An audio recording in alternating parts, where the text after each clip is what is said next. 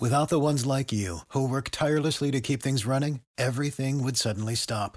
Hospitals, factories, schools, and power plants, they all depend on you. No matter the weather, emergency, or time of day, you're the ones who get it done. At Grainger, we're here for you with professional grade industrial supplies. Count on real time product availability and fast delivery. Call click grainger.com or just stop by. Grainger for the ones who get it done.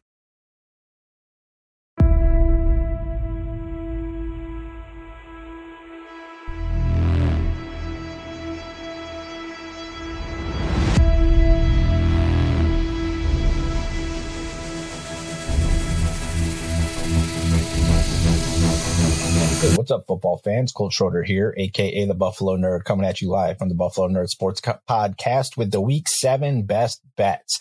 After two consecutive weeks of going three and one, reality set in last week, and we came in with a one and three finish for last week. It was rough. A couple of them came late, uh, some late losses, and the one that I really didn't like the most was the one that actually ended up holding out and getting us that one for the week and saving us. But we're going to go ahead and spit that one out and move forward. Uh, this week is packed full of dogs. I got four best bets for you. It's four dogs. Um, it's a lot of points in the NFL, and uh, the NFL has been up and down. So I'm going to go this week with some interesting teams, maybe. Um, and I think I'm probably not going to align with a lot of people, but I think that's uh, best opportunities are sometimes in those places. So let's go ahead and start out with the Monday night football game.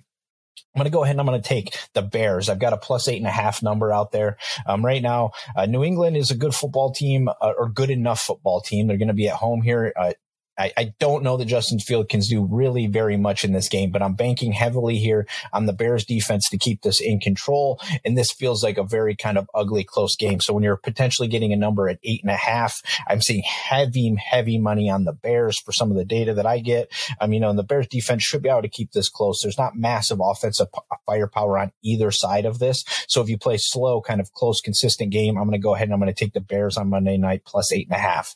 Uh, just feels like an easy opportunity. Next up, going with the Washington Commanders plus four and a half against the Green Bay Packers. I think this number says it all in itself, right? If you would have gone in the past, Aaron Rodgers led Green Bay Packers are going to be putting up more points than four and a half against the Washington, Washington Commanders. I am going to ride with the Commanders. I don't think they're a great football team. Carson Wentz is out. Tyler Heinicke, he's an okay quarterback, but I think he is going to actually be a little better for this offense because he's willing to move and kind of push the ball downfield. It might not work out for them as well in interceptions in that regard, but Green Bay has shown me nothing. I see a defense over there that is struggling when they're on the field because they've never been on the field this much. The offense is not doing anything. Aaron Rodgers looks disengaged. And so until the Green Bay Packers show me something different, I'm going to take teams that are fighting, especially a team that's in a very tough division. They can't afford to drop many more games. So I'm going to go ahead and I'm going to lay the four and a half with the Washington Commanders.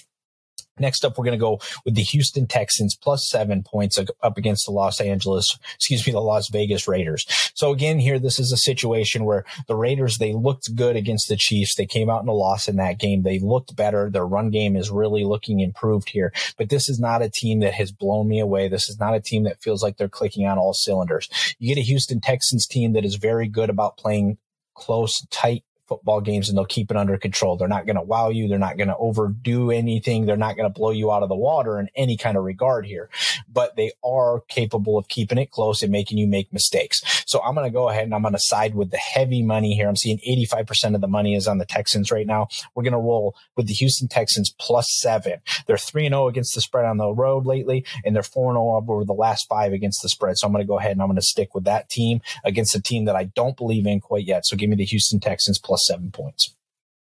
Last up, we're going to close it out with the Atlanta Falcons. I went against them last week. This is a team that is now 6 0 against the spread heading into week seven. Cincinnati has looked better, but is also finds a way to tend to play down to opponents. So I feel like this is an opportunity where Atlanta will play a nice, clean game, hopefully here. Um, they do need to keep it tight. Cincinnati's defense is no slouch, so they will, will not have their work cut out for them. This isn't going to be an easy game by any means.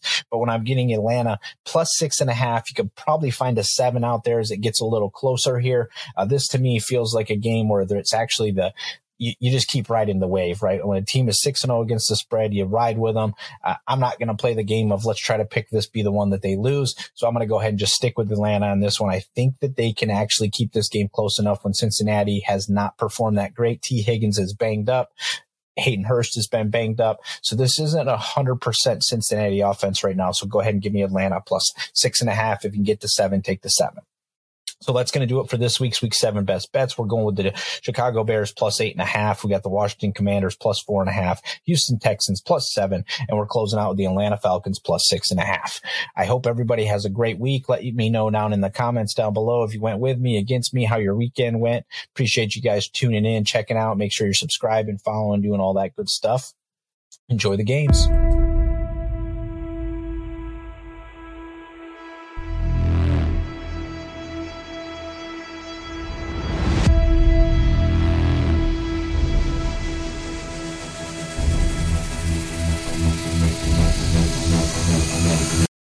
For the ones who work hard to ensure their crew can always go the extra mile, and the ones who get in early so everyone can go home on time, there's Grainger, offering professional grade supplies backed by product experts so you can quickly and easily find what you need. Plus, you can count on access to a committed team ready to go the extra mile for you. Call, click grainger.com, or just stop by.